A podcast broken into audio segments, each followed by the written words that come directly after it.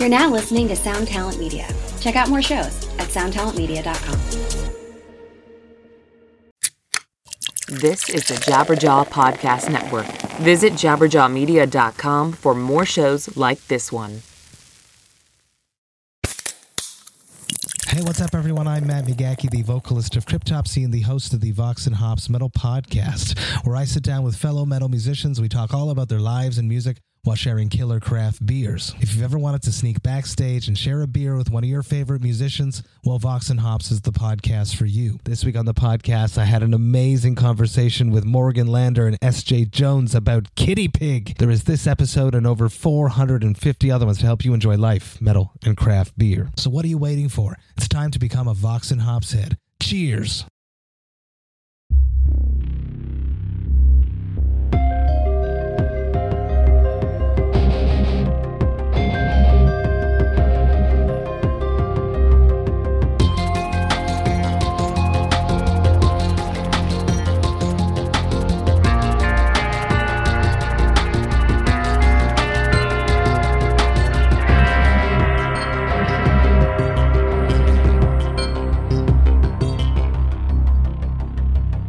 Going on, guys? This is Doc Coyle.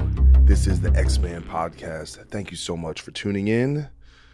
I sit here in Toronto, Ontario, in Canada, and uh, yeah, just kind of kicking it out here. I got some Death Wish coffee. Shout out to them, hooking it up. They, they make very, very strong coffee, and uh, it's funny. Our our bus driver will be getting ready, you know, to drive, and it'll be you know one in the morning, midnight, two in the morning, and he'll be making the coffee. And you're thinking about going to sleep, then you smell this good coffee, and it, it, it kind of throws me off. So I was like, you know what? I need some of that coffee. So I got some, so that I could be coherent for this little monologue here. Uh, yeah, it's been another kind of gap between shows. Um, kind of wanted to talk a little bit about about that situation. You know, you know, I've been on the road pretty much since April. I think with only two weeks off, and you know, I have to say I've done pretty good keeping the show regular. But um, I'll be honest, guys, it is getting tougher, and, and not just from a, a logistical standpoint. I think um, touring in general, uh, this consistently kind of tends to weigh on you and kind of wear on you, and makes it just a little, you know, a little bit difficult to to get that inspiration and, and kind of stuff to to to work on extracurricular activities and I'm, I'm noticing myself um you know just wanting to focus on playing you know um you know ta- I really take that half hour or an hour uh, per day on on stage really seriously because we have to you know it's it's every day it's a, it's a chance to kind of prove yourself and and give 100% and leave everything out there. So i've been really focusing on that. And like i said guys i'm just kind of tired you know um it's interesting but with that with that said you know uh, there's a lot of fantastic things going on with the band. Uh, we just got presented with a platinum plaque in Camden, New Jersey for this for the zombie single. And it already went platinum in Canada and I think it's on its way to double platinum in Canada and you know uh, some of this stuff it's uh, it's crazy. It's it's it's overwhelming. I, I don't you know i think it's uh i don't know. It's i guess i'm i guess i'm I'm at, I'm at a loss for words which isn't very good for someone uh, who who has a podcast. But in a lot of ways it's been overwhelming because i think there's an expectation of of how you're supposed to feel or that you know like people will i think there's this idea of you've made it. And um and i kind of want to just dispel that for a minute um just primarily because the the band is so new and the foundation is something we're still building. And when you know to me what made it means is essentially you've gotten to a point um, and it's reliable and you can kind of you, you know you can go back to the well and it's something that you can hang your hat on. Um, but with this band things have moved so quickly that there is the idea of easy come easy go. Not that uh, all this stuff's been easy but it's been very fast. Um, and so I don't know. I think anything that can kind of go away like that is not something you necessarily want to hang your hat on the idea of I've made it. You know, because that that makes you relaxed, that makes you comfortable. Um, and I certainly don't don't feel that that way. I feel like we're just getting started and, and you know, the fact that we have a platinum single and that's it's the first rock song to go platinum in America this year. That's fucking crazy. All right, it's really crazy. Um, so it's to kind of be on the on on the inside and and get, you know, to see how people start treating you a little differently. And I've I've talked about this a little bit before, but that process is kind of never ending. And you know, I talk about it a little bit on the show with guests and and stuff, but it's something that I never really, really ever expected to kind of change. Like I never thought my level of notoriety would change and and with that said change so so quickly and just just the way people kind of treat you and it's it's something that is you know I've mentioned this before about touring consistently kind of makes you go crazy. And not in in in the way that you know you become kind of a, a, a psycho. It's just that if your job whatever your job was you know if you you were waiting tables and then every time you waited a table really good they like applauded and asked for your autograph and wanted pictures with you and that happened every day i think that would make you weird after a while. You're it just it's a weird occurrence to kind of be lauded constantly and told you're great because the problem is is when you actually start to believe it. You're like yeah you know I, I am pretty great. And and and and and to me that's the difference between confidence right? Understanding hey you know what? I'm good at my job i'm proud of myself. I think i you know you give me put in a situation i can kill it and this is what i do. But that the validation side of of of, of the coin um when that's consistently there it's it's dangerous because there's going to be a time when it's not going to be there you know? And and I think I'm I'm grounded with that, but it makes but it in a way it makes me leery of that kind of attention or or um, you know I, I, was actually just watching the Amy Winehouse documentary, and I, I watched it before, but I just rewatched with everyone, and the thing that to me what really killed her in the end was fame is that she wanted to be a singer she wanted to be a creator she wanted to do this thing but she really didn't like being famous. And in the and the famous in in the way especially with the the British press where they essentially become a leech. They they you know you you become this planet almost and everything orbits around it. Um and that's what just you know kind of destroyed her. And I'm not on that level and I, I don't ever expect to be but it kind of gives you this idea that you know be careful what you ask for because you just might get it.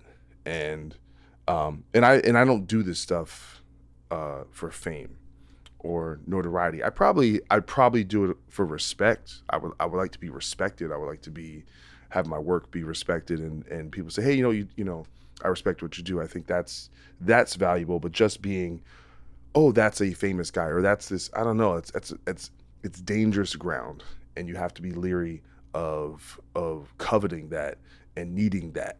Um, so that's something I've been, I think, kind of struggling with, and also and also balance. And this kind of goes back to what I was saying at, at the beginning of the show about how tough it's been to to to do this. You know, um, you know, I kind of realized I need to really focus on music right now, and um, not that I, you know, not that I'm not going to do the show. I'm definitely gonna gonna do the show, but it's like I've said this before. You gotta life shows you the way, and I a few years ago, I learned to stop fighting the tide, stop stop it from telling you what's what's going on, and don't force things, you know.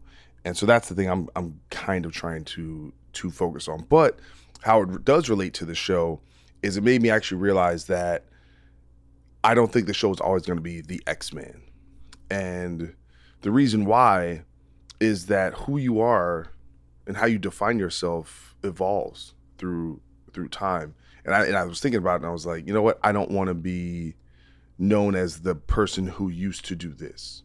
That my current state of being, my my current construct, is only relevant to what I was, and I don't think that's totally healthy thing. But it was it was very valid when I started the show.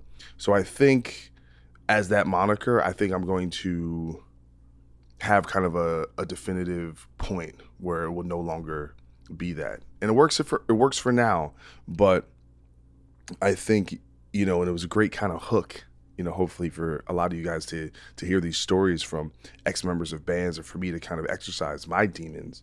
But I think there is a logical end to that idea and to kind of, you know, get it to a point where it's about what's going on now, not necessarily rehashing stuff. So, not to denigrate the the theme of the show, but anyway, just kind of wanted to you know, give you guys some ideas of things that I've been thinking about, and um, and even though things are going great, you know that this this lifestyle, you know, does come with its um, sacrifices. So it's something I, I, just I just think about. So you know, a lot of friends and fam out there, you feel like, hey man, I don't hear from Doc as much anymore. I don't, you know, I I apologize, and I'm, you know, I want to be more present, and it's difficult. That's it's the it's the toughest thing to be to be dealing with right right now. Um, but with all that said, things are going great. So I want to I want to kind of point point that out there, and, and i have so much gratitude. Um, actually, uh, one one thing to announce, uh, Bad Wolves just announced a European tour. We'll be going to Europe in October with Three Days Grace,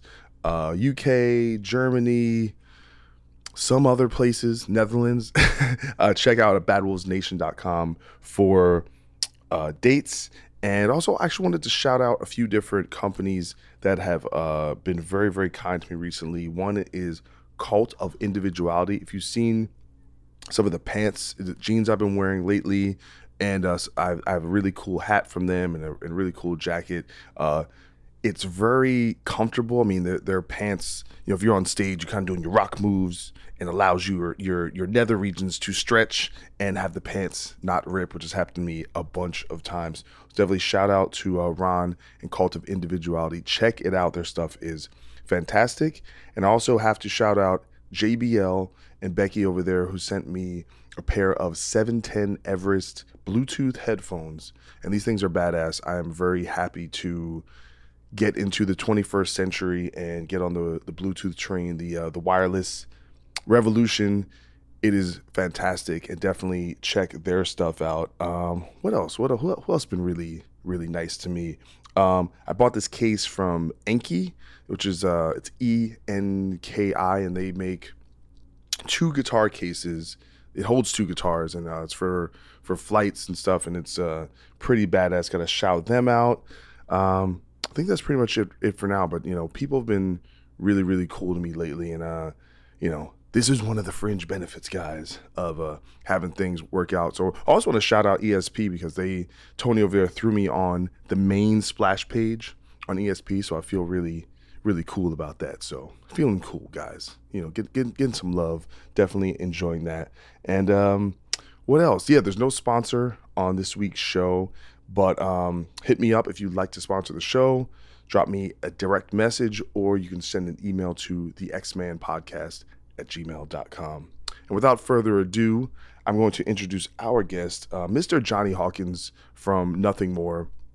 It's the first interview I've done since I've been on this this tour because we've been so damn busy. But Johnny is the coolest guy. He's so um, introspective and uh, kind and you know just a real you know art artistic person. Just you can tell to someone who who really um, doesn't allow all this bullshit that I, I mentioned earlier to kind of get to him and has found a way to to do this in a in a in a really genuine way. And I just respect what I know I was a fan of this band and I mentioned um during our conversation but I've been a fan of this band for for years. And seeing them live and seeing how they work and how they approach their their their day to day profession has been really inspiring. So really glad I could get him on the show because, like again, is one of those guys that we would just be talking on tour and and I was like, well, we could probably record this. So please enjoy my conversation with the incredible Jonny Hawkins.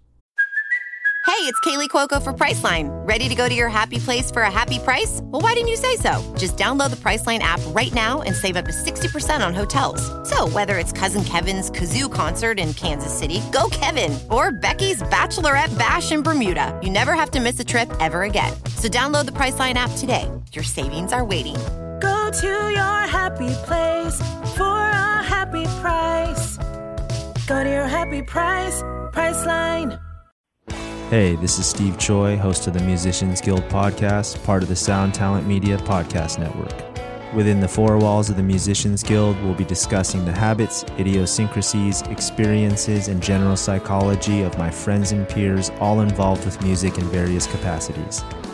Listen and subscribe at soundtalentmedia.com. What's up, everybody? I am Finn McKenty, host of the Punk Rock MBA podcast, part of the Sound Talent Media Podcast Network. My podcast is all about doing what you love for a living, and every week I sit down and talk to people who have done exactly that. For example, musicians like Tommy from Between the Buried Me, Matt from Periphery, Lil Lotus and Shinigami, among many others, photographers, artists, designers, YouTubers like Glenn Fricker and Sarah Dici, and I unpack exactly how they got to where they are today with the goal of helping you do the same. So if that sounds cool, you can listen and subscribe at soundtalentmedia.com, and I'll see you there.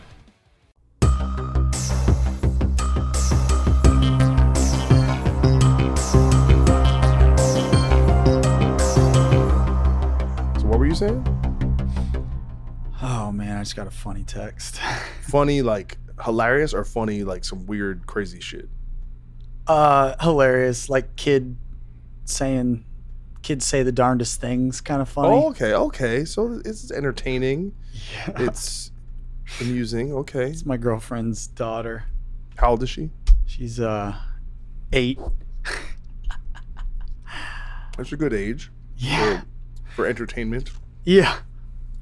She, she, so they went. Uh, I don't know if I, should I save it for the podcast or Go, should I go. Listen, I, I didn't tell you. We're already recording. All right. We're already recording. We're already oh my we're in it. God. That's what we do. We ease you in. This is like this is like anal sex. We don't just Wow. shove it in. You just like It's- lubed up this interview. I didn't even know it was happening. Well, well. First of all, we'll do interviews here, man. We just we're just Oh, talking, baby. You're right. You're right. That's not just- the right word. We're just talking. You know, I'm not like. so, um, lyrics on the last album, man. Uh, what does this song mean exactly? Can you tell me? So so check this out. What I are your influences? I just so I just got off stage. My girlfriend sent me a text. She's in a having a little mommy daughter date, okay. and uh, Skylar's eight years old. They went to see like a PG thirteen movie. Uh, we all watch horror movies together. That's probably weird to some the- people. okay, I used to she watch a lot. loves them. I used to watch a lot of crazy movies when I was younger, but Yeah. my, my grandparents didn't care. Yeah, she she loves them. She's pretty. Uh, she's kind of been raised on them, so it's just kind of normal to her. But the first scene of the movie, you know, some dialogue occurred, and then they go to like a super quiet part where like you can hear a pin drop because something's probably gonna pop out. And in that quiet part, she turns to Kristen and she goes, "Mom, what's a circle jerk?" Everyone in the theater could hear it and all started laughing. But where did the circle jerk come from? There's something in the dialogue in the first scene, evidently. And she said the lady next to her spit out her drink on the guy in front of her. and the guy was like, I can't even be mad. It is a punk band, right? Named the Circle Jerks. I don't know. I've heard that name. That is, I I, I believe that is a band. Yeah? that's right. I'm not up on my punk. Uh, Listen, you all right? well, you know I'm what? Sorry. You know, you just lost all your street cred. So let you know that. I don't have any street cred, Very, unfortunately. you have no street cred. None to lose. That's all right. You know, how's about street cred? Overrated. So what does it get you? Does it, I can't pay can you my buy bills. something with street Uh, cred? No, no. I guess you you get a favor. You could trade. Let's get some uh, res- respect. I don't know. Yeah, respect, a little head nod, like a little just like bro nod in the in, in, in the streets. That's what it's worth. Whilst in the streets, you might get a little Whilst- respect. That's right. Whilst in the streets. That's right. Some you know because you got to be in the streets to cash the the street cred car, credit card, the street credit card. right. You know, It's very invisible, but it's a thing. It's a anyway. thing. Anyway, w- welcome to the Ex Man podcast. Uh, it's good to be here. So I I have this show and this is the first interview I've done on this tour. We've been on this tour for what like six weeks already or some shit. I don't know. It's like a time warp. It's, I have no idea where we are What what day- what year it is. what town it is. Um, yeah, like I've been in this. I think like when the band first started touring, I was like, I was pretty on top of it, just like, all right, working on this, working on this, and now I'm just kind of like you said, almost my brain is a little melted. Yeah. Sometimes I get done with the show, I don't want to do anything. I don't want to, you know. I stare a lot after the shows. Stare? Just stare. Have Where? a good, a solid stare for like 15 minutes. But do you find like a meadow or like a lake? Like the other night, there was a, there was a lake with a oh, I didn't know there was a lake. There was I a mi- lake. I yeah, a missed the lake. days- What, no, where they were playing golf. Oh, okay, yeah. No, I did. I did see the lake. Did you stare at the lake? Uh, I did for a little while. Yeah. It was a beautiful uh, dusk, actually. Uh, I missed the dusk, but uh, yeah, tonight I just sat in a chair and stared for like 15 minutes and felt great Yeah, this is after the show. after the show. Yeah. So you you give a lot to the show. Like, Yeah, Like is it is it a, is like because the physical toll is pretty pretty obvious. Like you you go for it. Um, you lay it all out there. Um, but is it like an emotional thing? With the, is that the stare? Like I need to kind of come back off of the the trip I just went on. Kinda, yeah. It's it's. I think it's more um, my brain recovering all the cells that were just destroyed, and uh, it's it's going through an intense form of mitosis or whatever the separation process is to create new cells. Because I really like, uh, I try to leave every show huffing and puffing and feeling like I'm gonna die. Then I feel like okay, I left it all out there. I did my job, and I've always been, you know, I've always been a big fan of when I see bands just kind of bleed on the stage. You know, um, I think it's like a, another layer to the show. You know, every band has their their own approach, their own edge, their own tricks. For me, I've just always uh, I've always enjoyed seeing that, but I've also enjoyed like you know knowing that uh, God just physically like it kind of keeps me on my game, like setting my own bar and trying to compete with myself, if you will. Yeah, the, the funny thing is, so we did two shows without you guys at the beginning of this tour, and Oh, that's right. And Yeah, the first show that you guys did, it was like, we need to step our game. up. we thought Like, the same thing with you guys Yeah. actually. Like we were like all the guys in my band were like they're like, Hey, Jonny, Tommy, did you see what they were doing to the crowd there? And you see what Tommy did, you know, as a singer? And I was like, Oh man, here we go. But no, it's a good feeling though. Actually, I, it, there's nothing worse than being on a very uninspiring tour and then you're just, you know, competing with yourself. But it's nice to have that little friendly competition, you know, that little kick in the ass. Well, I, I feel in in many ways, you know, just and I think it's actually kind of the great thing that we're actually having this talk now, as opposed to a few weeks ago, is we know each other better. We've hung out. Yeah. We've kind of, you know, we've we've gotten to really learn more about each other, and just sitting around like listening to music, like we all seem to have similar tastes, some similar backgrounds, some you know, we vibe kind of on on on, on the same things, and I think. Yeah. Even though our bands sound nothing alike, we definitely come from that element of every day out here we have to like we have something to prove. We have we ha- we're Yeah. that underdog spirit of all right, we gotta Yeah. win the you know, and that's I think Yeah. that that's something a little different. And this is you know no disrespect or any uh, d- discredit to the, the the headlining bands, but they're probably a lot more comfortable in their skin. You know, in terms of Yeah. they know like. Listen, I don't have to do a backflip. They're probably well, probably, we're still probably gonna do all right. You know, Yeah. it's a, It- it's a different sense of things. I think. Totally, and, and it's a different um, mindset going in when you know thousands of people are going to sing every word, and most of the songs you're playing that night were hits or radio, notoriously on radio for years and years. So you can lean on the audience a little bit more, whereas with us, we can't lean as much. You know, we just got to like blow their mind and kick them in the face. You know, it's, it definitely is. I don't think I'd ever seen you guys before this tour. Just I've just watched um, YouTube footage and stuff Yeah, because I I got hate that. Well, I, I no, because I got into the band when uh, this is the time came out, yeah. and it was on. Okay. So, There was an article on metal metalsucks.com. Yes. and they actually shit on you guys. oh yeah, yeah. And I was thought it was amazing, and I was like, "Why are they shitting on this? Is really fucking good." Um, Well, I'm glad you were one of the uh, one of the ones who had our back, or at least thought you know thought differently. But we thought it was funny. It was like kind of one of those uh, any press is good press at that time.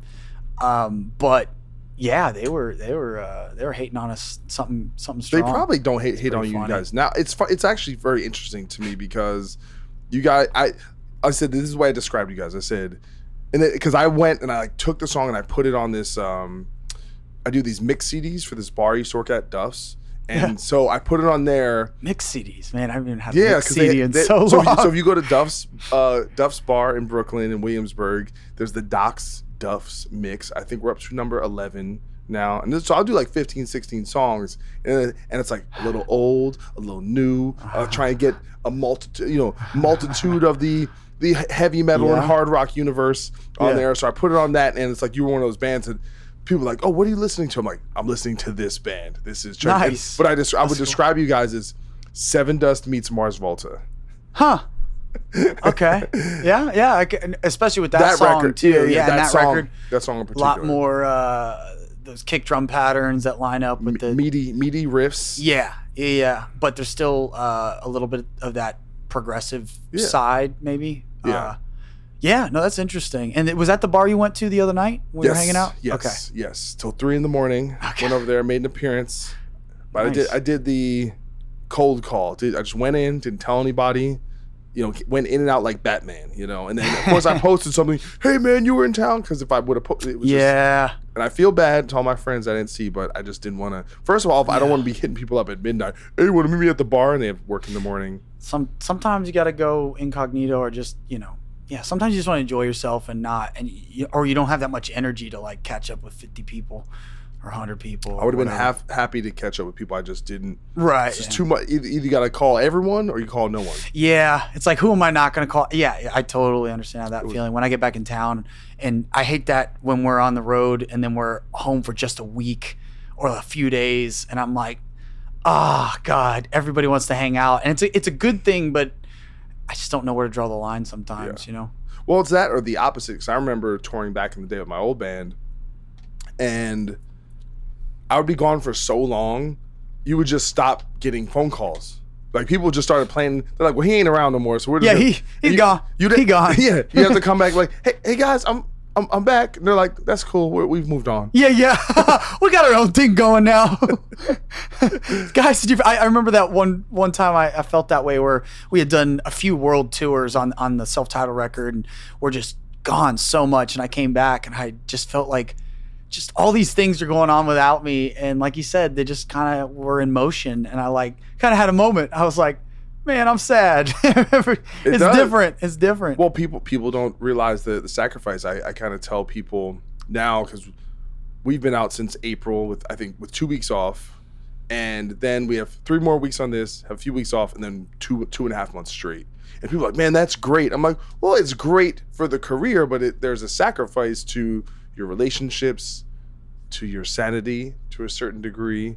oh, yeah. Do you do you Yeah. find do you find this? Because me, I I feel that I become certain aspects of my intellect and kind of day to day functioning uh, become atrophied from touring.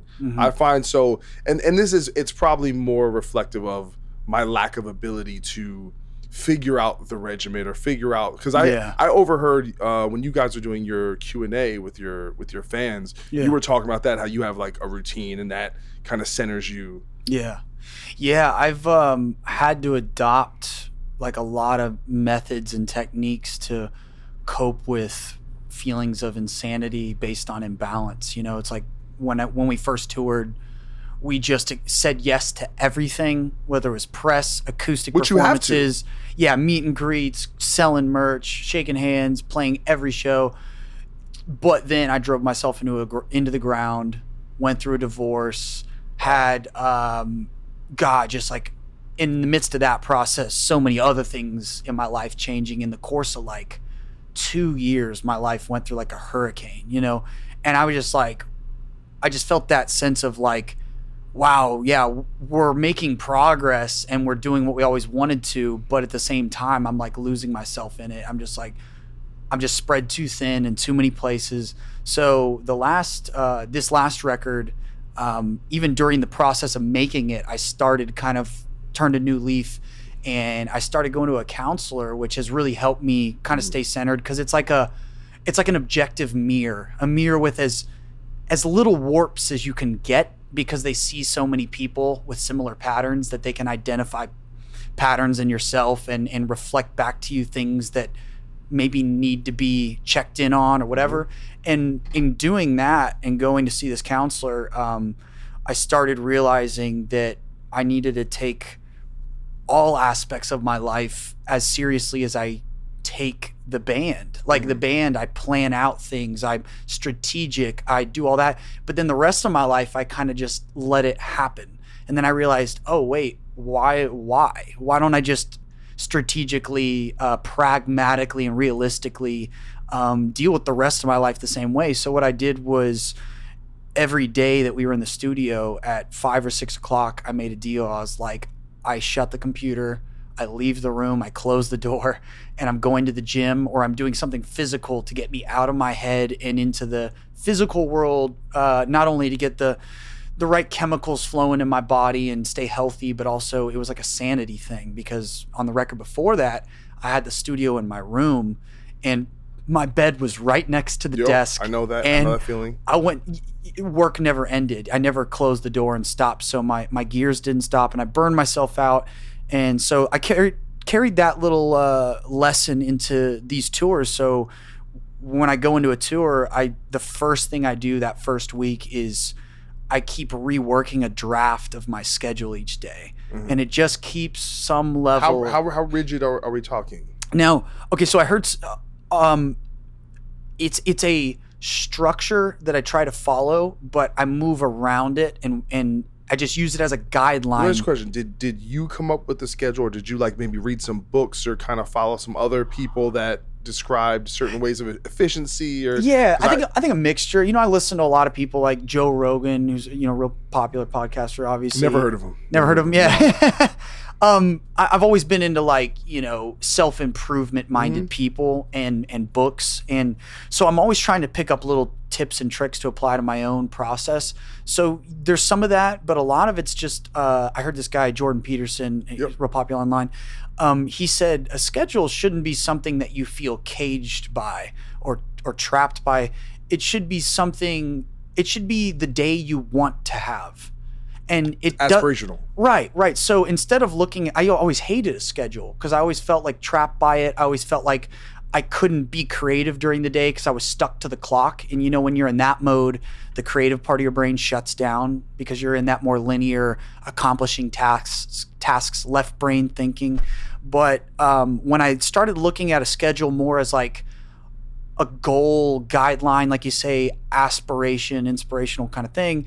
Then it was like, okay, this is the day I want to have, ideally. Now, it's not going to happen like that every day, but at least I have some kind of structure to start building my day around. And then, um, I mean, there's there's no um, coincidence that in psych wards and places with high mental health issues, that they are very schedule oriented and they go to bed at the same time every night and they wake up at the same time every day because they know that those circadian rhythms influence your mental health probably more than anything else in life and i think a lot of people forget that that causes uh, imbalance you know with mental stuff Yeah, it's probably one of my biggest detriments is is inability, you know, staying up too late, um, being.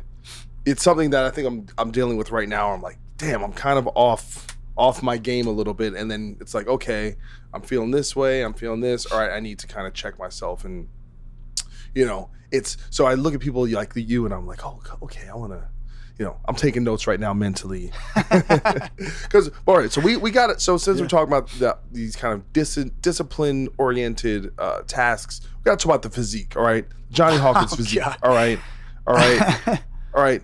You, now you you like shredded wheat. All right, over here, Bruce Bruce Lee. Shredded You know what I'm saying? i haven't heard that one before He's shredded All wheat right. over here. Now, now I'm sure if people are listening to this, they know who you are, and they know you know this man is in shape. He's in good shape. Now, is the physique hashtag the physique? is this a result of good genetics, or is it this discipline? In, in, in this thing, is this is, is it is it something that you think about, like as far as your persona, your identity, or you know, because Yeah. clearly that you go out there with no shirt on and you and it's it's striking. Look, you know what I'm saying? That's part, especially being the singer. You know, it's like Tommy. Like he's jacked, and he's that. It's like part of his performance in a way. you right, know? right. Yeah, it's part of your costume in a sense, um, Yeah. or your your uh, maybe costume's not the right word because that seems a little more like putting on a mask. It's mask. almost like whereas the character you're playing Right. as, as the to me, it's almost the the a reverse costume. You know, it's like um, I like. l- let me say this: when I was seven, uh, that I don't know why I'm picking that age, but that's when I went to my first rock show, right? But around that time, I was always running around with no shirt, no shoes. So that's like that's just been like something I always liked. Um, and then uh, when I got older and started playing shows, I was the drummer for years. I before So I you probably sang. played with no shirt. So I always then. played with no shirt. So that was always just the most comfortable like form of me. If I was at home and you came over, probably didn't have my shirt on. That just was comfortable, That's right? you roll it. but uh, yeah, so I wasn't like always like into fitness and things like that. But um, in high school, I got into wrestling and things that led me more into the fitness world because I just had to for the sport. And then uh, um, now, yeah, I guess it's kind of that like when we were going through the process of finding out who we are as a band. As you can probably relate to this, there's so many people pushing you and pulling you in different directions, saying you should do this, you should do that, you should look like this, you should sound like this and I found that like we, we we kept our minds open because we've never been like a fashion band like you know some bands just come out and they're just striking strikingly visual as far as their clothing and their haircuts and the this and that. We were always the band that was overlooked because we just Didn't, didn't look that, cool yeah. to be honest. You know if somebody came and saw us live it was a different thing. They, they could go oh whoa. But if they saw us in a press article or a photo they just look over us you know? So Then we you, but then you pop that shirt off and everything changed. no, no, but for for me, I was I literally like this was part of the uh, calculus in my head going into this was like at some point I was like, you know what, I don't. Every shirt and style of this and that that I wear, of course, now I have I have more. I'm more tuned into the things that I like and don't like at this age. But for years, like I just didn't really know what my style was. I was born in Texas, you know, we weren't like born in LA or like some fashion or, you know, cutting edge area uh, with culture. So I was like, you know what, fuck it. I'm just gonna like, if I don't have a shirt and I just have jeans, like, I don't fit into the metal group. I don't fit into the punk group. I don't fit into the. Now, the more I worked out, Kind of like, Uh, but what it reminds me of is like Iggy Pop. yeah, You yeah, know, yeah. that's that's and and you know whatever he stands for, whether it's dirty rock and roll or rebelliousness or kind of Right. proto punk mentality or or, or Right. whatever. But but it is like him. It's part of when you think of Iggy Pop, you think of this angular body Right. and this you know how it's part of this physicality, the way he performs and all that. Right. Yeah. So I started thinking like I just I didn't want to get put into a category as much, and I felt like even though not having a shirt will can put you in a category as well for sure. I mean, there's a I'm very aware of the the a lot of times you know horrible mis misperceptions that I'm uh, susceptible to The Magic Mike the category? jock guy or the yeah oh he's looking for attention or you know trying to get girl attention or this and that right but um honestly when I I remember looking at pictures of like even just playing drums and when I would uh see especially when I went to like a sweaty rock show and you just saw that tiny 150 cap room where everybody's just screaming their heart out like a hardcore show and the singer or the drummer or whatever have their shirt off and you could just see the veins popping out in a picture or in a video. Like i always felt like the body like had this other element of communication. Like when i get into it i feel like you can see it more mm-hmm. than when i have clothing covering up. Like my more my veins or my like you can see like a tense body or a relaxed body. Like there is, it's more emotive you're right? It's mm-hmm. more raw it's more animalistic and i've I've always been drawn to that that primal feeling. That's why I started on drums because I like that just that animal nature, that like warrior feeling, whatever. So Yeah, it's it's um simplicity, it's stripped down, it's vulnerable. Mm. It's it's kind of there's there's no there's nothing in between yourself physically and what is going on uh, performatively. Yeah, you know, yeah, you know, it's it's minimalistic, I guess, is what I'm yeah, totally. what I'm, what I'm, Um, what I'm trying to but say. you know, so in it it in certain lights, it doesn't always work great. You know, it it, it comes across maybe funny. And then in certain lights, it feels great. Like like I said, like we're on a sweaty rock show, especially in an indoor club. It feels like you're in my home now. Like you know, they don't the the there's not as much judgment because they get to they're actually brought into our world Yeah. versus um you know being in the daylight and playing a softer song it, it sometimes comes across across differently you know what i mean Yeah. Um, I was thinking about, or, I've, or I have th- thought about, you know, your guys' story in that when I uh, came into knowing about the band, I think it was around 2011, 2012. Uh, and that was the self-titled record. Wow. The, the, the record so was that 2012 would have been right before wait Do I have that timeline right? well i don't know because okay so 2014 i think is when we officially released that record Or maybe it was on 20 the label Maybe it was 2014. Maybe I'm getting my my my Yeah, years I mixed up. anyway don't know. something something around that. But but 20, but but yeah. that record, the the Yeah. the 11-7 record, yeah and then and then people were like, "Well, oh, this band's been around for years. They have five records out." And I was trying to imagine yeah that's We do. that's true. So yeah with you in the band, how many records before the self-titled? Um, so I've been in the band since day one. I started the band with a guy named Josh, who's still one of my best friends. He was the original guitar player, and I met Mark that same year. Mhm. But Mark and I started jamming separately, and then we kind of fused it into one thing. And then uh, that's been since I was 14 years old. Holy crap! So that was like in what is that? So it was like right around 2002 or something like that, and uh, or 2001. And so a lot of those records, uh, like four of them, three or four of them, I was on drums. Yeah. And Did I- the band have a similar sound, and is that stuff out there? Like, if people wanted to go down the rabbit hole, is it even? Yeah, you can, it's kind of funny because it wasn't on Spotify. I just saw Yeah, the, the no. last three. we we took it off as soon as we got signed. We took everything off the uh, shelves in the mark marketplace because we wanted to kind of keep them like Easter eggs. Yeah. So uh, it was actually funny. Somebody sent me an Amazon or an eBay uh, auction for one of the original old albums, and that's exactly what we wanted.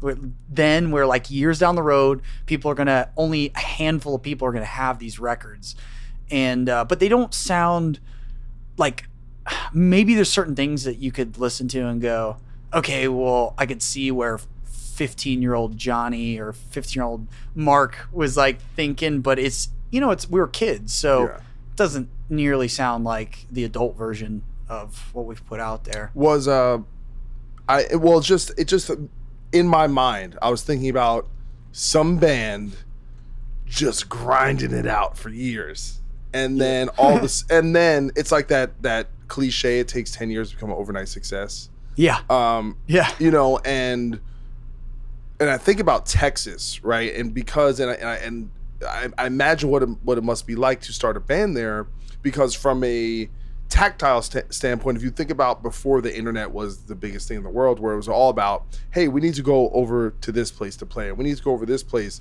It, mu- it must be like its own island or its own country. Yeah. or you know or, or, or something. And I, and I and I think about that and it makes me wonder what were those years up like when was was that the break the 11-7 thing or was were things happening was it like a steady climb into uh what success kind of came later Yeah. Um, honestly, it was like uh, I, I always think of the old video footage of when they tried to get uh, the first plane to fly. You know, was it the Wright brothers yeah or whatever? like all the with it crashing and falling right, apart but some of them were like flew momentarily. yeah You know what I mean? They were in the air, but then they just crash. Um, that's what it felt like, where we had like this one version of the band. We made a record. We spent a year or two making the record, rehearsing, going out and booking shows, building a small following in local areas, and then building that up, selling a few hundred albums, and then crashing it. Now we have a new singer. There's a different bass player now same process the next two years, right? And then maybe we have we just a little bit more popular on a regional level, and we did that all the way until when I started singing, and it was just Dan and Mark and I. It weeded down to just the three of us. which record was that That was the Few Not Fleeting. So that was the uh, It's the blue record. It's the first one I started singing on, and it's the one right before the self-titled. Okay, So yeah. the self-titled. And you still play the songs off that. that Uh, yeah, some of them, yeah. Um, but that that that was kind of the turning point in which we really started building a, a regional following that was legitimate to where promoters were going, okay, they're selling real tickets. They're selling, you know, so they started putting us on bigger, you know, opportunities and stuff. So that's really when it started growing. But then, you know, soon after we did the self titled, which I will say this though, right before the self titled, um, we went to New York and LA maybe like three or four times and basically got passed on by every label. yeah, I heard.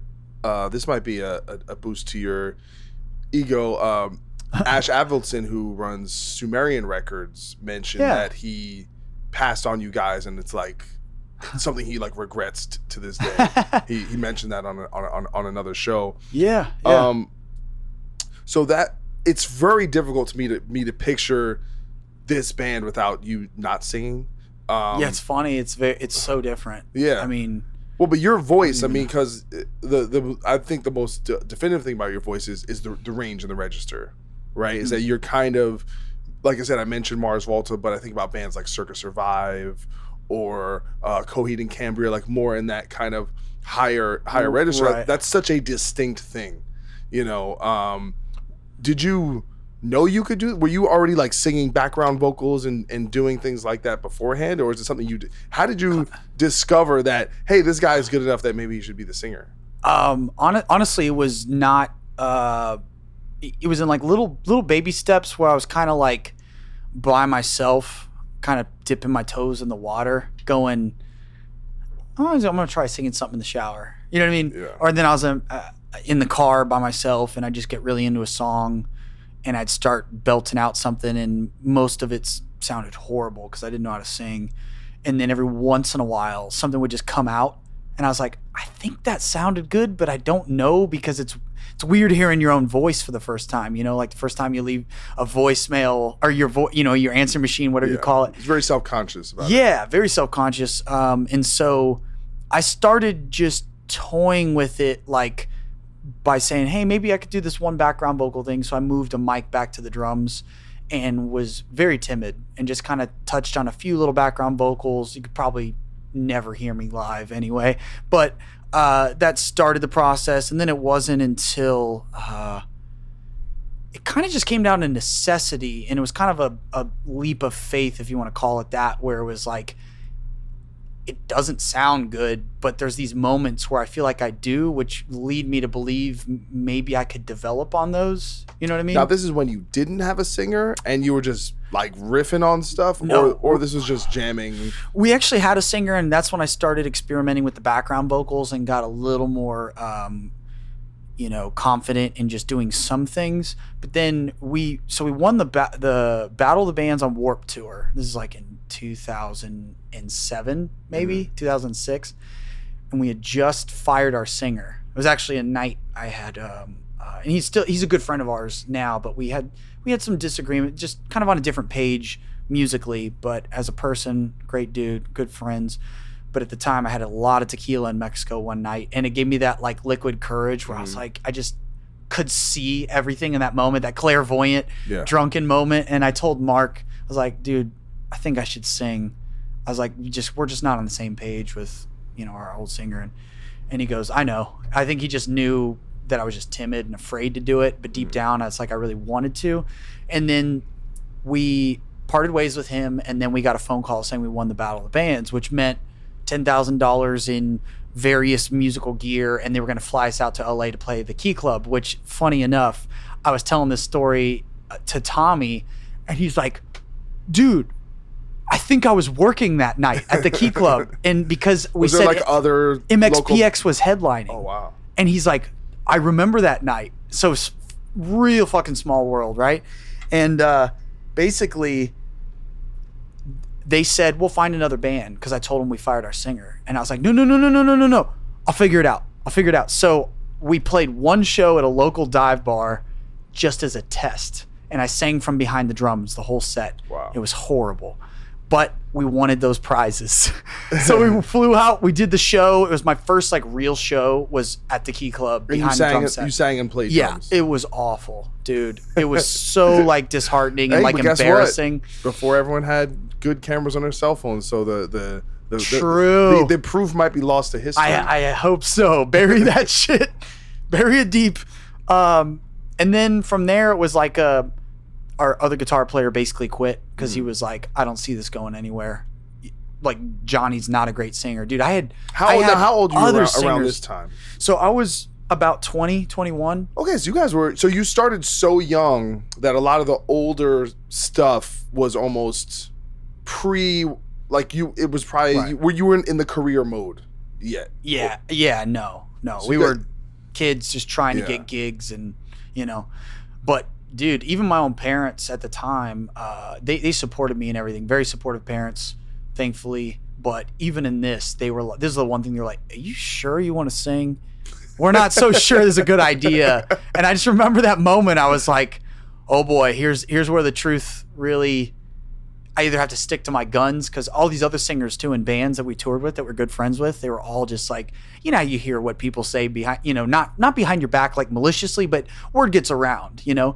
And I was just hearing all these things where they're like, they're all just like, man, I just don't think it's a good idea for y'all to have Jonny sing. Like nobody believed in it, but So Dan, the, I don't I'm this is blowing my mind right now because I'm going to be honest. You're a great singer. You're not a good singer. I think you're a great singer.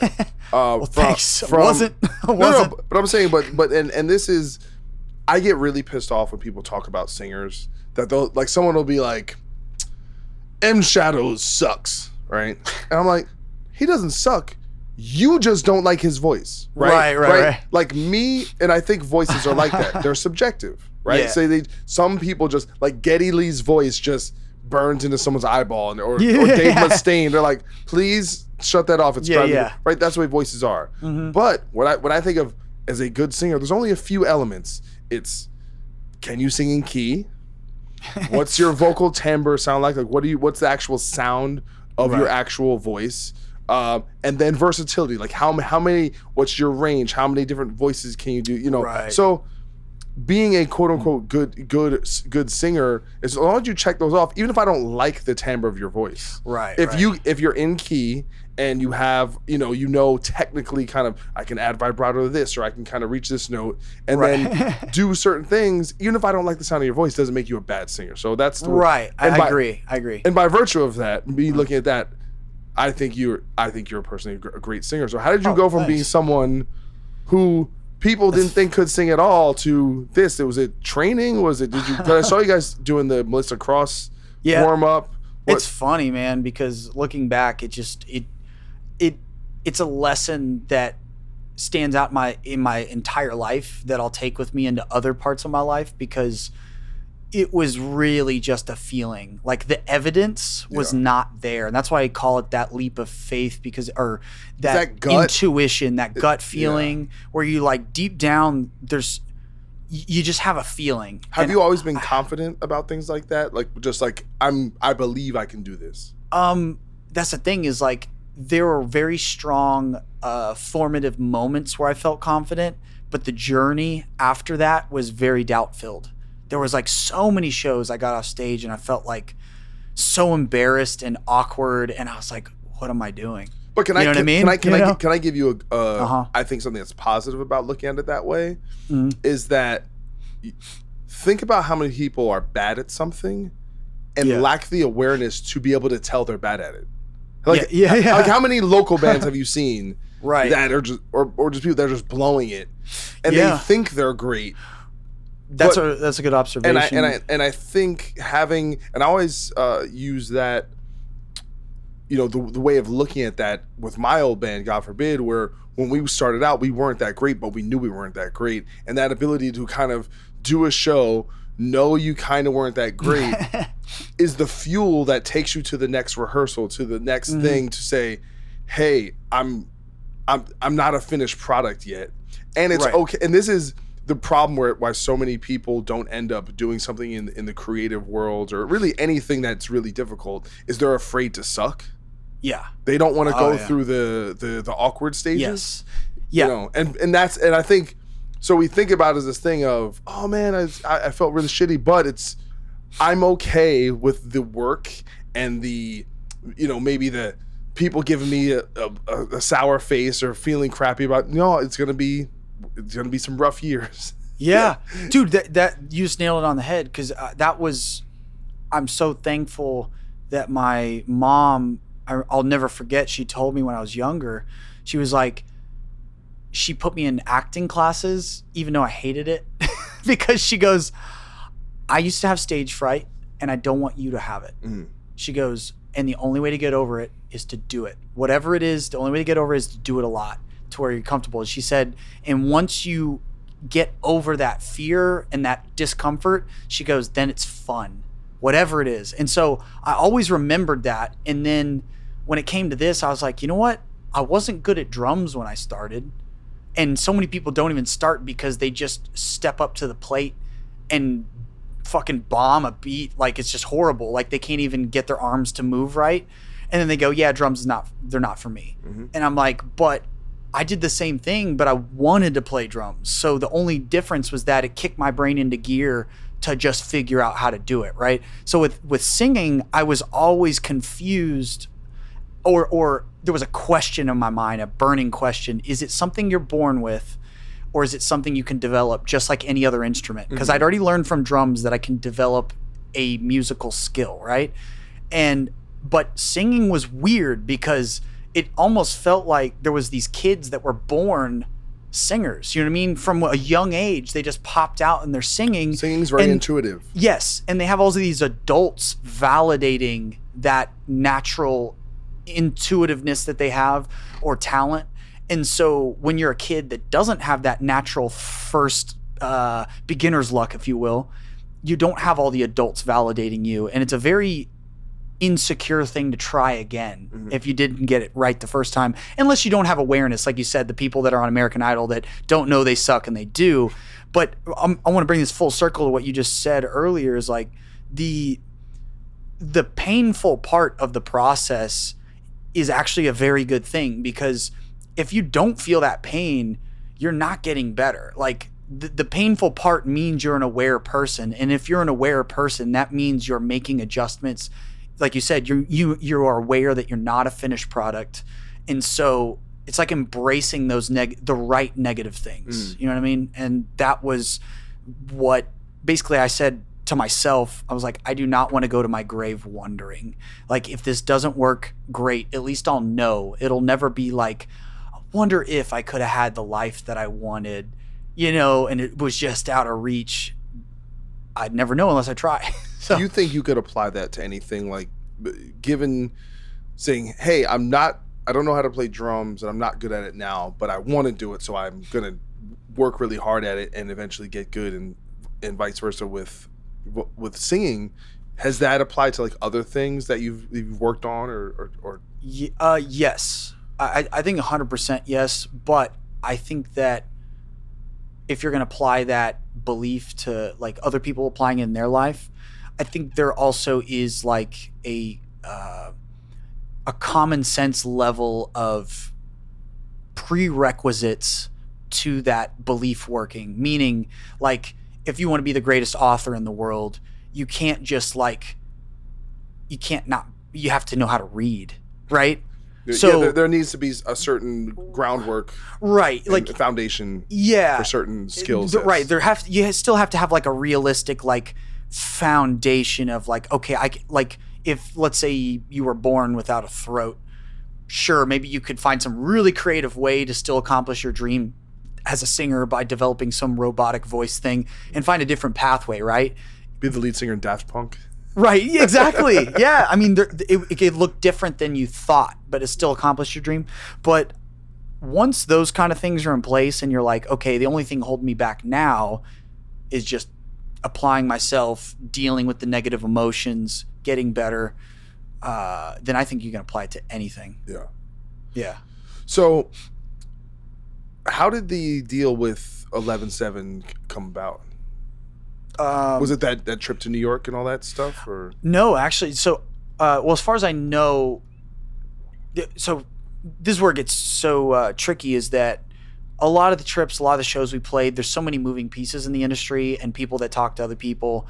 And even now, there's people I'll talk to and they're like, yeah, I actually passed you along. And like they kind of take credit for part of the process of us getting signed because I think everybody likes to find their little piece of credit in the pie. I've right? said it a million times. Right. That, uh, success has many fathers and failure is an orphan. Yes, yes, that's the truth.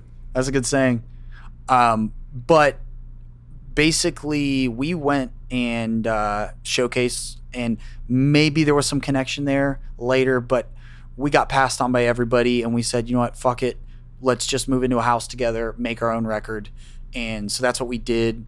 And I just got obsessed with production. Just turned my room into a studio. Drove myself crazy for a year, um, and then basically put that record out, started touring. Um, God, for we had a manager. You did have a manager. our manager, manager. Will. Yeah, he was. He actually. Is he still your manager? yes. Yeah. We we have a pretty strong bond. Like, Does he work with any other bigger bands or anything, or is he mainly focused on you guys? um, no, he uh, right now we're pretty much his his main project. He has some other bands that he's developing. Um, swimming swimming with bears is one of them, but uh, they're more developing artists. Gotcha. and uh but okay so even before 11-7 we went through some some crazy little stages. We got we co did a co-management deal with nickelback's manage one of their managers named brad russa which we all loved loved the dude but he just like disappeared for a while because he had some crazy personal stuff going on and we just kind of moved on without him because he just disappeared and we didn't even hear from him so we just moved on with will. And long story short 11-7 basically reached out to us this is before we hit this uh we did this danny wimmer festival called aftershock In uh, Sacramento. Yep, yeah. And we played a show in front of about 500 people on one of the small stages. He was side stage, and this guy Clay Bush, who is now with Heavy Grass, but he was with DWP. Um, he had found out about us, I think through Shannon Gunz at Sirius on Octane, and he was just like pumping us up to his boss, Danny. Now, now at this point, did you guys have a stage show that's similar to what you have now, or is this more stripped down? Similar. Similar. You, yeah, you guys were not the full on uh, machine that goes in the air and stuff like that, but yeah, similar. There was drum sectionals and stuff like that. And uh, anyway, Danny Wimmer was the first person I shook his hand when I went off the stage. He said, "Hey, tomorrow, do you want to play in front of fifteen thousand people?" And I was like, "Yes." and so we played the next day, and there was all these industry people.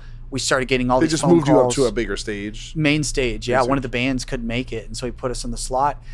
And all these labels, management, all reached out, and we had all these meetings set up right after that performance. But Eleven Seven actually reached us out to us the week before that, so hmm. they were the only label that I remember you. who was onto us. Like, which even even that played a little bit of a part in how we viewed them, whereas the other ones they kind of had to get us in that sp- that spotlight position whereas 11-7 somehow had kind of tracked us down and saw that there was something bubbling up.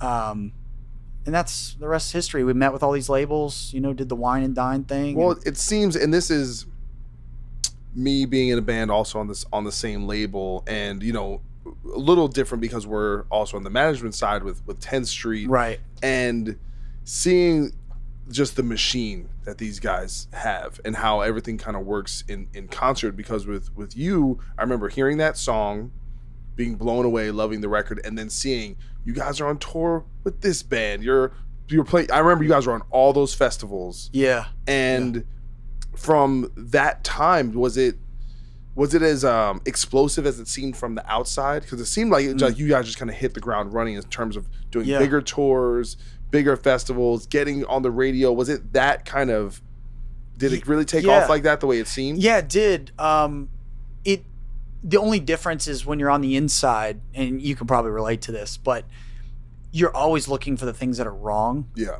As a business owner and a musician, you, you're trying to find the areas that you can improve. So so much of our energy, unfortunately, is dedicated to focusing on those things that sometimes you don't get to appreciate it in the same way uh, people on the outside seem to perceive it.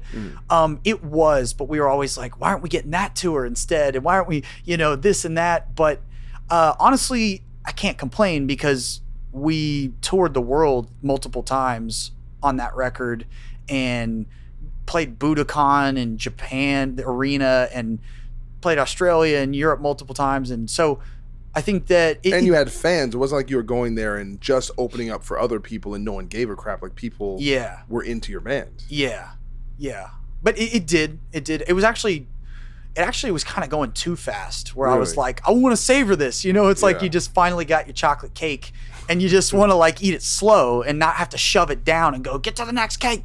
Yeah. You know, Yeah, trust me. That's how we're in right now. Just it's like yeah, tour, tour, Boom, tour, boom. tour, tour. You know, but Yep. it's that's how it is when it when it when it goes. Um, yeah. You got to jump on it. well, That's I- good though for you guys. That's I mean, y'all Yeah. y'all y'all had an awesome uh explosion Yeah. with the reaction to the Cranberries song, which is like giving you a spotlight. Well, the crazy is thing- great because you have good follow ups. Well, the thing about that, the crazy thing about that is just that it happened before the record came out, which is so that just doesn't really happen Yeah, with yeah. rock bands. Like that happens with like a pop artist or a hip hop artist, where they'll they're because I don't know, just maybe culturally or way that business works is they can basically pump up an artist before they have a record out, but it Right. rarely happens in, in rock. It seems like it takes yeah. Uh, like I feel like the last time. What was the last time? Probably like when Hellyeah came out, but they were all that was like super group. Right. So everyone kind of knew them or Mudvayne, I remember it seemed like they had a lot of buzz before their first record, uh, or the record that came out on on uh, Warner The only band that I can think of Universal.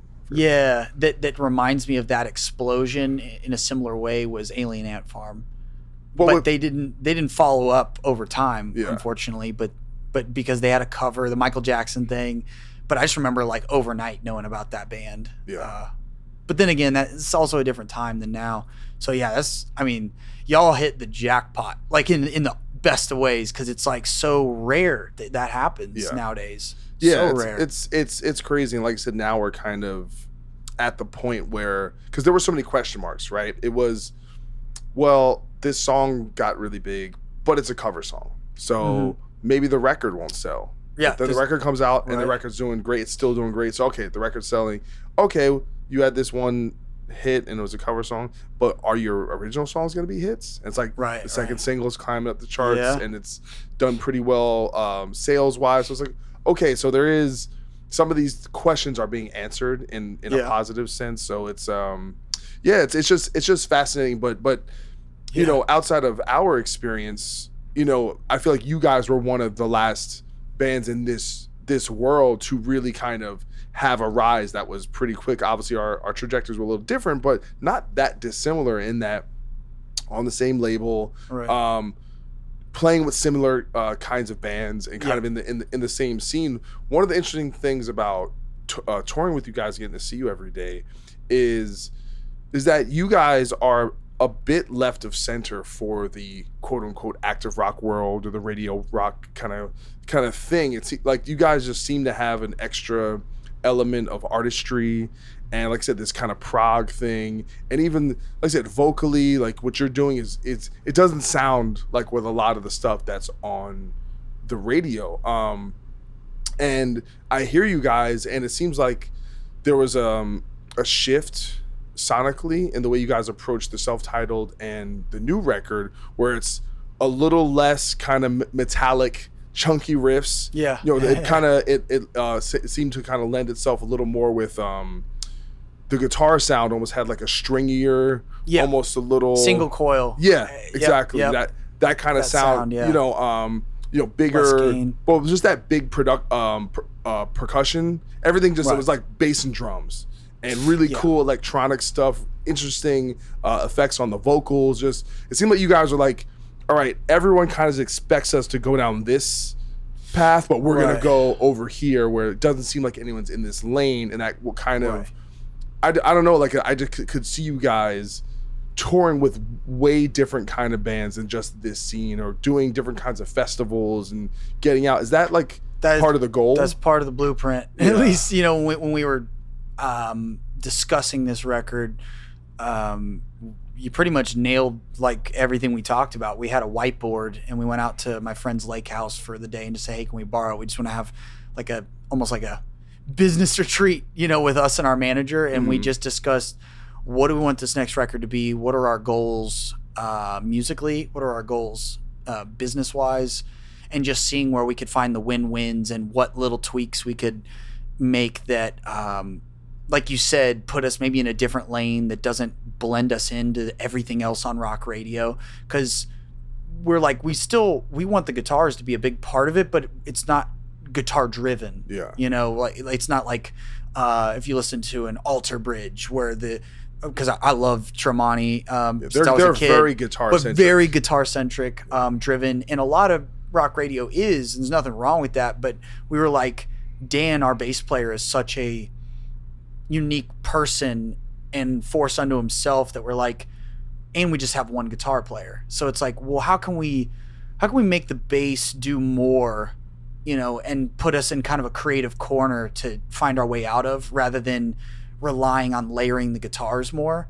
And uh, but you know, the big challenge with any of that is that you you want to take one step into like a creative direction, but you don't want to take 10 and just lose your whole audience, right? You want to evolve, but not lose your core. And I feel like um, I've watched a lot of bands that I've loved go one of two ways, and it's a razor's edge. You know, they they either put out the same record every time, basically same sound, and it appeases that core, but it just never really grows.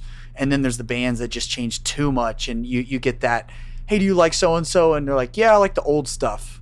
You know, you get that response. Mm-hmm. So we're trying our best to take a step, but not too far, and you know, do the same thing with the next record. But I mean, listen, I- as far as I've seen, you know, it seems like the in terms of like the sing-alongs and stuff like that, the the newer songs seem to be the ones that are getting the biggest pops in the set. So it, it definitely doesn't hmm. seem like that's affected you guys negatively. Yeah. It seems like the new record has connected. Yeah, it seems so. Yeah, I felt like the the little bit that we lost has been overshadowed by everything we've gained by it. That's what it's felt like at least. Well, it's great because we get to do We'll these see. off dates where you guys are headlining, and Yeah. it's it's amazing. I mean, you know, every show Yeah, is sold good. out. It's you know, people are really connected to to everything you're you're doing that, and I get the feeling with you guys because, like I said, you're able to you know have this. You know, we're in this kind of whatever mainstream rock world, whatever the fuck you want to call. it. I don't know what the hell, hell to call Yeah. it, but you know, you're you guys maintain a level of artistry and authenticity and you can tell that it's not bullshit and i feel like that's what's going to like your fans by virtue of that i feel like you're going to attract less fair weather fans Mm. Um and people will kind of connect and even the way you yeah, guys you. Yeah. do your meet and greets the way you kind of engage with, with your fans it seems to be all very personal and connective that that that's good to hear that it comes across that way because that that is kind of our uh, if if you get down to what do you call it like your core principles or your philosophy of life is like you kind of get what you put out there you know Yeah. so there, there's like this karmic slash rebound effect to everything. And and like you said yeah if you if you put out either a message or a music or a, a connecting point with people that is authentic then like you said i think authentic things just last longer. Like you said they're less fair weather because um, especially in the united states like i think in europe it's easier to get an authentic connection. In the us it's so much more what's hot right now it's so vapid and uh, Well, we're we're the, know, but we're I say this we're the lucky ones because we are getting played on the radio. And if you're not on the radio, you're in. It's like you're in the desert, and yeah and it's it's difficult to. And it's not like those bands. Like I look at a band like Parkway Drive, for example. Right. He, super heavy band, really successful. Not. I think they actually had a little success on uh, with a couple of their their, their singles. On, on radio, but I mean, comparatively to some of the bigger bands that get to play on the Right. radio, to be able to attract an audience and you have to figure out different different ways and it's it's um Yeah. like I think about a band like like you guys where you know we were talking I think we were talking about you know bands like Karnivool or bands like Yeah. you know um what was my uh, 12 foot ninja I don't know why I'm naming all Yeah, uh, all uh, Australian bands Yeah. but like really cool bands. bands that have you know that are accessible like it's not like they're playing death metal or something right it's Um, not that far out but they but they struggle to find the audience because they don't have that thing which is very american and I, don't you know i don't Yeah. really know the radio game in europe and i don't know you know, it's I don't know. I think culturally, how people kind of find out about music and how they get into new bands, it's um still kind of a mystery to me. But Yeah, it, it is. Just that the music industry in general is just like a giant, uh, mysterious set of dominoes going in every direction at all times. It's just like even just trying to. I'm in the industry, and so are you, and we're still perplexed by how Yeah. many streams of of income and legalities and information. It's like it's just a very confusing industry. It's not. It's not like we sell shoes, and how many shoes we sell this month it determines everything. It's just that one product. No, we have streaming, we have licensing, we have albums, we have touring, changing. we have merch, we have sponsorship. You know, there's just so many streams that things come in and go out. If you're lucky, yeah, if you're lucky, yeah. Yeah, but that's an interesting thing too. Is like there, there are bands that find these like weird little niches now. Uh, I do like that about the new, uh, just what internet has provided everyone. But it's also so saturated. There's so many bands and so many artists that you can get lost in for days, and that's why I think the radio, even though it's not as strong as it used to be, is still going to have kind of that just, I don't know, time tested, just standard to providing a, a cornerstone for careers. Well, it's you know? kind of a its own little kind of community and, and, and world. And I think one of the things that's good for us and you guys, and, you know, we're doing it in, in different ways, is that we have sounds that have roots in other parts of the heavy music community. Like with you guys, Yeah. I hear a lot of, you know, post hardcore and um, even like kind of like sc- screamo type stuff, like those kind of Right. melodies and and um and the prog thing, and then you guys are introducing the electronic element and these like really cool rhythms that could be you know with dance music or it's like there's just all this other stuff so you're not whereas as opposed to a band that is just a quote unquote radio rock band. And I'm not gonna name any names because if I name any names, like, I'm gonna look like I'm a I'm talking shit about people. But I think we know some of these bands that they don't really. It's not, like with us, we're at the heart of it. We're a metal band, hmm. and there's always going to be a metal scene, and there's always gonna be people that like heavy music. So the the combination between kind of having these roots in other elements outside of this world, and then you put that together with hey, there's these we have access to these um, just regular folks who listen to the radio, then you just kind of add that to the mix. But then you're not totally relying on that, you know. And I think that's why a lot of those bands tend to do, for example, better in Europe, where it's, they just kind of see things as heavy music. You know, Yeah. like look at a band like Volbeat. Does Volbeat sound like a radio rock band? No, they just sound like Volbeat. They just like Yeah, a- yeah. you know. yeah, yeah. or, that's uh, or that- Ghost. Is Ghost a radio band? They just sound No. like no, they don't sound like anything. you Yeah. know? I don't know. Yeah, that that's the cool thing about Europe is they just I think they're more long lasting fans. It's, that's what it feels like. Yeah. And I've heard other bands validate that same feeling. I I've I've seen it maybe not uh, with with any of my bands, but definitely with things I've seen with other other bands. yeah. So you guys, um, you know, ba- basically, I want to thank you for for coming and doing this and ta taking your Yeah, time. I really really appreciate it. Oh, I got a Um, question before you end sure, this. go though. ahead. When are y'all gonna drop Remember When? What is that gonna be a single? Uh, it will be a single, and I think. Listen, I'm learning about this stuff as just as everyone else. Yeah. So in some ways, we've already dropped it because the video is, Right. is already out. Um, and as you can see, like like I basically, you know, I you know, I don't know if you'll hear this, but I basically manipulated my way to get this song in the set. You know, Oh yeah. yeah, because I, you know, certain people. I'm not gonna say it was not. we were not playing "Remember When" in the set at the beginning of the tour, and I was like, Really? Hey guys, we got uh, one of our best songs that everyone loves, and is and then half the crowd sings along. We should probably play that. Yeah.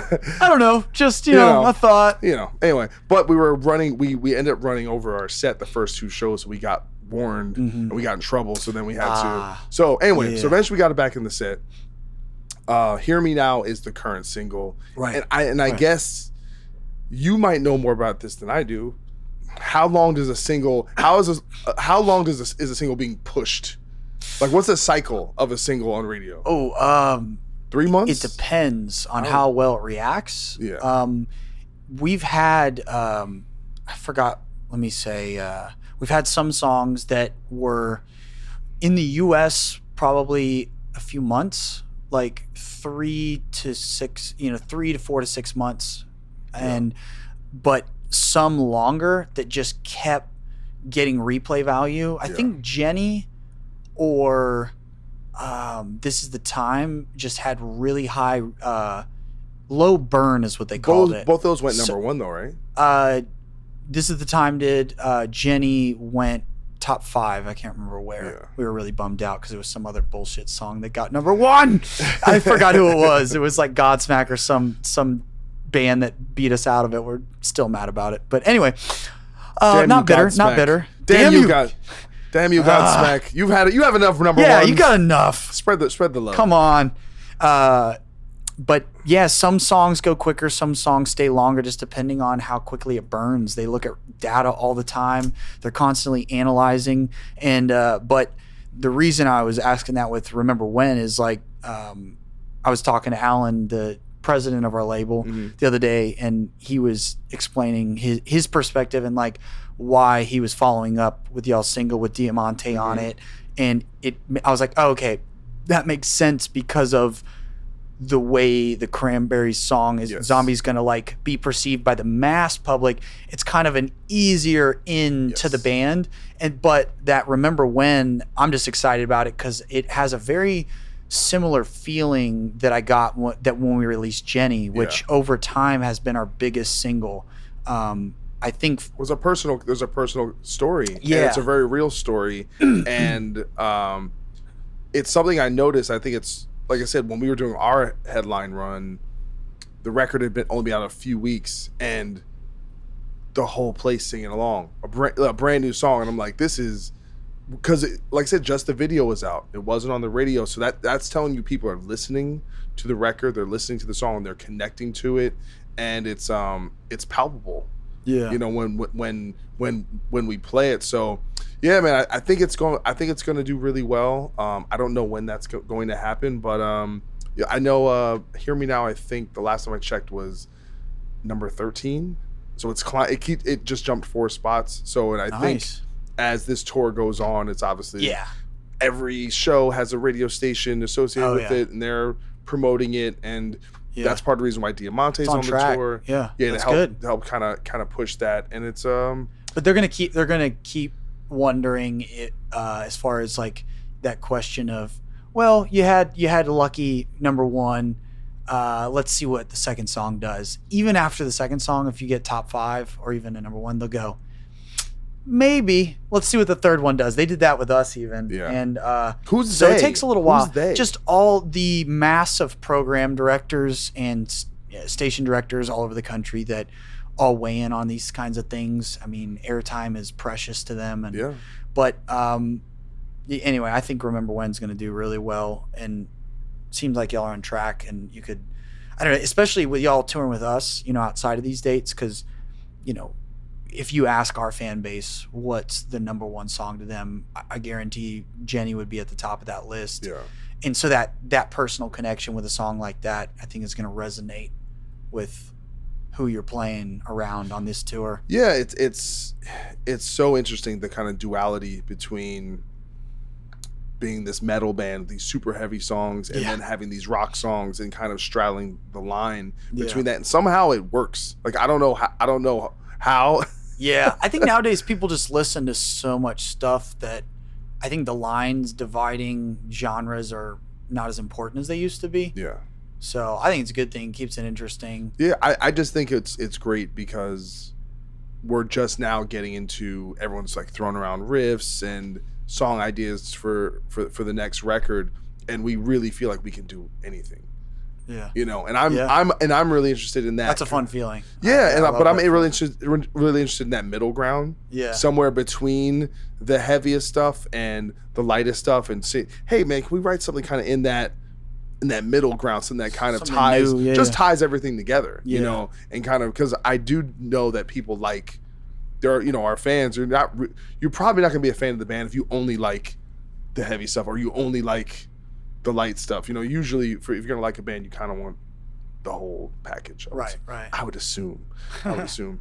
But anyway, brother, um, when are you guys gonna do new record? Is that on the horizon? You guys are you- you're touring for the rest of the year, just like us. yeah, we, we got touring up and up through May of next year. So I think we'll probably take some time off starting in May, um, which will probably put us in fall of next year to start that process.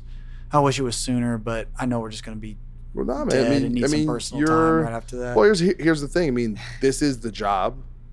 You know, this is what pays the bills, and you're in demand, and and people want to want to see the band. Like we're we're doing the Canadian tour together with Three Days Grace, which is going to be amazing. We've never I've half those places I've never even got a chance to go to. So I, I think that, I think that's going to be sick, and it's um, you know, it's That's I- gonna awesome. Yeah. well, I, I and I think too we're in an era where the idea of the traditional uh, album cycle has kind of been turned up, up turned upside down, and as your band Yeah. becomes more established, you can kind of play in and outside of those margins. Yeah, it's kind of like radio too, where it's like we just we say we're gonna finish it this time or start a tour then, but if people are still buying tickets and radio's still like doing really well, I mean, it's not like we're just gonna disappear. I mean, Yeah. we're gonna go well.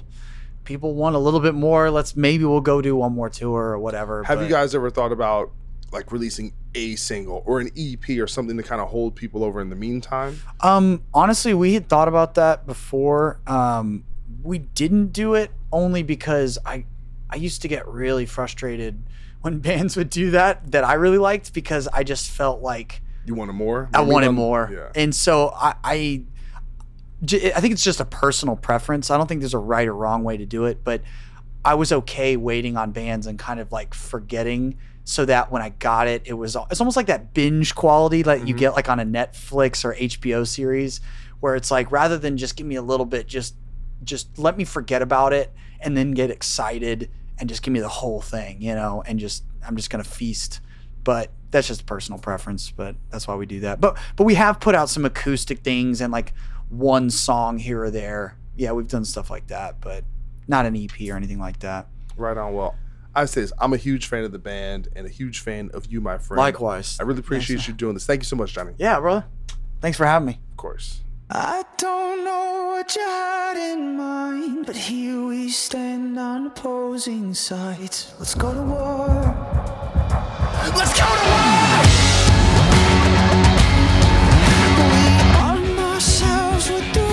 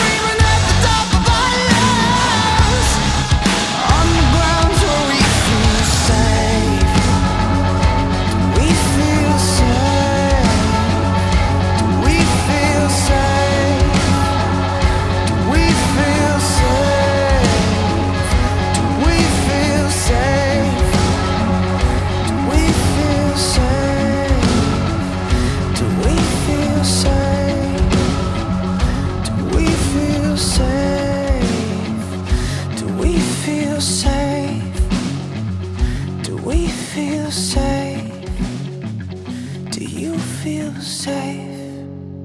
So that was the hit single from Nothing More's last album entitled The Story We Tell Ourselves, and that song's called Go to War. I love that song. It, you know, that's like moving to me. I was getting goosebumps listening to it. Such a huge fan of that band. It's um it's an honor and a pleasure to see them live every night. And all thanks to Jonny for taking the time out of his busy day.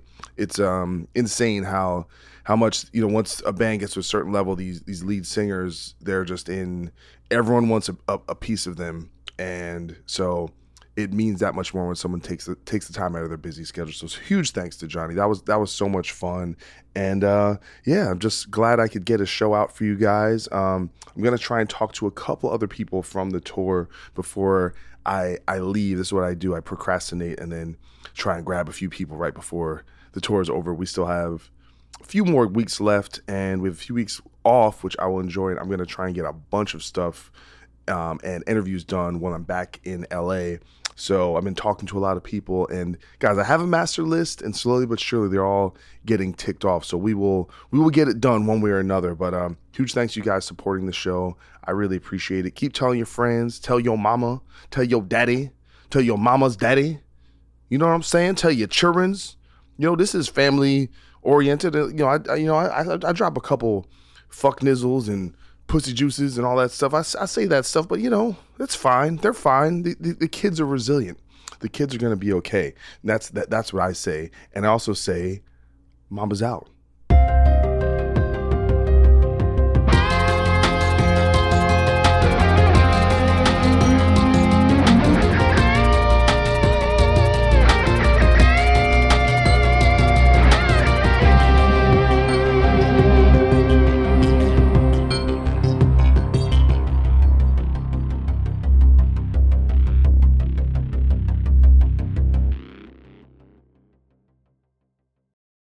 You have reached is 100.7 WMMS. It wasn't just a radio station, it was a lifestyle. Cleveland is, is a rock and roll city for sure.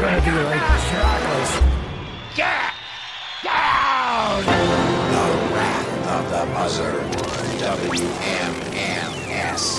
Cleveland. The rise and fall of one of the most iconic radio stations in America. Profiles, The Wrath of the Buzzard, PROH Files. Subscribe now wherever you get podcasts.